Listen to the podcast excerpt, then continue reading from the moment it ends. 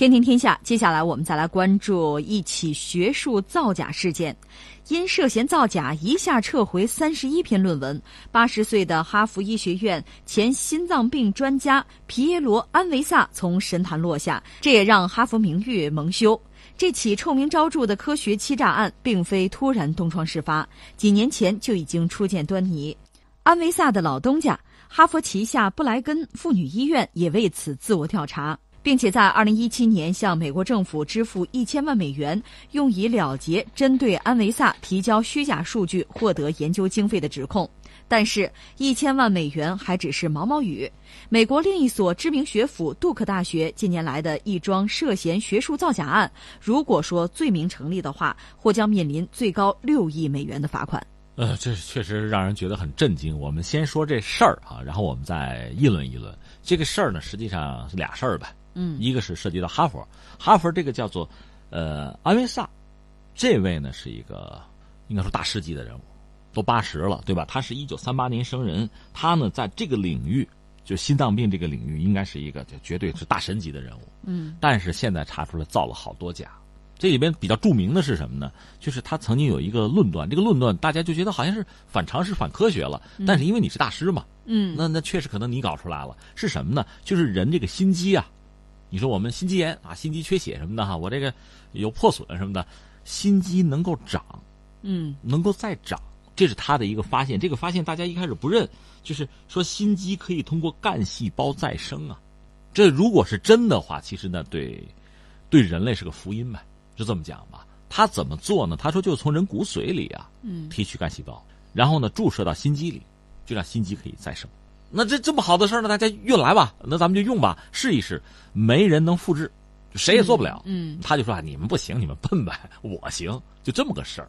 这个事儿基本上大家认为就是和常识已经有很大的这个相悖了吧？这矛盾了，怎么你就做成了？最后这事儿是假的，假的。嗯，那最后那就完了。一个是你的这个学术声誉，那就是一撸到底呗。然后就撤论文，大量论文撤掉了。我甚至感慨呢，他可能坑了非常多的人。甚至也不排除有我们中国人，为什么呢？因为你是大师，你的那个论文、你的研究成果，那我们要再做一些研究，可能以你那个为基础，甚至我们做很多研发，搞个什么药、搞个什么疗法，都以你那个论文为基础为依据。这可能我们就大了，非常多的投入是，那可能备不住有人因此还还赚个盆满钵满的。这回完了是吧？那我可能认认真真的。我以你那个为基础搞一个东西，但是注定是搞不出来的嘛。那基础是假的嘛？对。那我这投入怎么算啊？那那损失大了。所以有人甚至断言，这个也不是开玩笑，就是因为他出事儿，他一倒掉，这个基础崩塌，可能我们就是人类在心脏病领域很多的研究就停滞了。嗯。以你那个作为基础的研究，肯定都错了呀，都得停下来了。哎呦。你干的叫什么事儿啊？这是他啊。另外还有一个就是杜克大学那个事儿就有点儿，就和这个事儿我都觉得性质就不一样。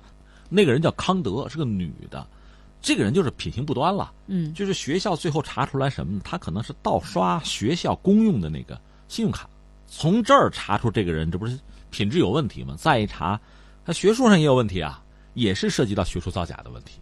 而且呢，杜克大学也是很知名的大学，可能还曾经要。要掩盖他的一些丑闻，最后呢，反正遮不住了，最后也是有人举报，那好吧，那就罚吧，估计这个罚六个亿美元，嗯，大学要面临这样的这个重罚，呃，这是我们把这俩事儿说清楚了。其实我们坦率讲，涉及到学术造假吧，古今中外都是有的，呃，那美国这两起应该说影响力是非常大的了。对，那这个事儿给我们什么启示呢？呃，我们还是要说，哈佛也好，杜克大学也好，或者说就是官方也好，对这种学术造假行为的态度，嗯，这种相对比较严苛的态度，还是值得赞赏的。就罚他个底儿掉，是吧？这辈子你别在这个圈里混了，那必然是这样一个态度。这种严肃的态度是，我觉得是我们还是需要需要赞成的。呃，甚至我们也应该这么做。嗯，因为美国是这样。那我查了一下，美国在一八五三年曾经通过一个叫《虚假申报法案》，就是鼓励普通的民众，就老百姓，如果你发现有这类的行为，包括就是学术不端这种行为，你可以向他们那个政府举报，嗯，可以举报，然后可以拿奖，拿奖金。这个奖金高的时候，最多的时候呢，就是得罚嘛，那边是罚，然后给你奖，三成你可以拿，嗯，就鼓励大家举报这种就造假、学术造假学术不端这种行为。嗯，我还查到一个数据，给我看乐了，就是美国目前啊，就最近这些年吧，政府每年就平均啊，靠这项法案能够收缴三十五个亿，就罚金三十五亿。这个亿说明什么呢？造假的还真多呀。再一个就是说，再一个就是说真严，真严。嗯，我觉得我们需要的是这个东西。你这么严，是不是杜绝了造假？没有，三十五亿吗？嗯，那说明多少人在造假，对吧？但是那就罚嘛，不罚怎么办？因为美国一度，其实到现在基本上你还得说，它在科研领域，在高科技领域，在全球范围内，应该说还是还是走在前列的。嗯，这个我们要承认。那怎么就走到前列了？一方面确实在研发上投入，那你得真金白银的往里砸。走在最前面的人很可能走错路。嗯，你就说摸着石头过河，背不住踩一脚泥，摔个跟头，弄一身水，这是可能的。但是你要想保证你一直走在前面，你必须高投入，这毫无疑问。那我们中国人来说也是这样。以前我们在这个领域，就是科研领域研发上投入是有限的，嗯，因为你没钱嘛。那现在投入一多，你看我们的成果马上就多了，嗯，所以这是必要的，也是必然的。美国人他那个经验其实哪有什么经验？人和人差距能有多大？就人的智商，那美国人智商比全世界都高吗？不是啊。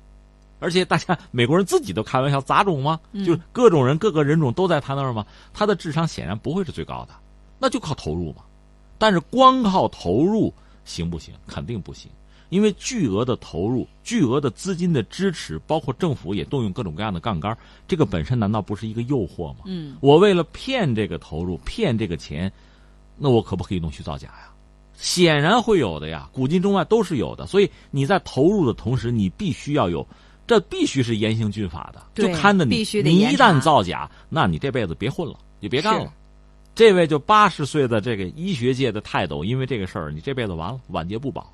那个叫康德的也不用了，所有的学术的这方面的东西，呃，官方呢，政府的态度放在一边不论。嗯、你是一个大学的校长，你会用这样的人吗？对，你是个研究所，你还雇他？不可能了，这辈子你就完了，走错路了，必须是这个结果。所以翻回来说，我们中国也是这样。如果我们想从长远看，我们早晚会有那一天。我觉得我我充满信心，甚至我觉得有生之年我们会看到，我们在学术领域，我们也会成为世界之这个执牛耳者，我们也会成为真的举旗的，走在最前面的。但是要做到这一点，两条很重要：一个你就持续投入吧，对，高投入，不能怕花钱。而且我说了，走在最前面，人家走错路了。是允许的，嗯，谁能保证自己是吧？生下来脑门写着我会是吧？不可能的，走错路，这个代价你也得付，投钱。再是什么呢？别傻投，对吧？别让骗子占便宜，对吧？你看，如果不健忘的话，记得二零零三年那个汉芯事件，那不是从摩托罗拉弄了个芯片，找了一个农民工打磨一下，贴上自己 logo，就去吹牛去了。这你还信？这不被别人忽悠了吗？这个钱投的多傻呀！就我们必须在这方面严刑峻法。有骗子，马上制裁，让他这辈子在这个圈子里也混不了。是，所以美国人这个哈佛也好，杜克也好，就他们做的这个事情，最终这个事件本身，我觉得给我们的启示应该是这个。嗯。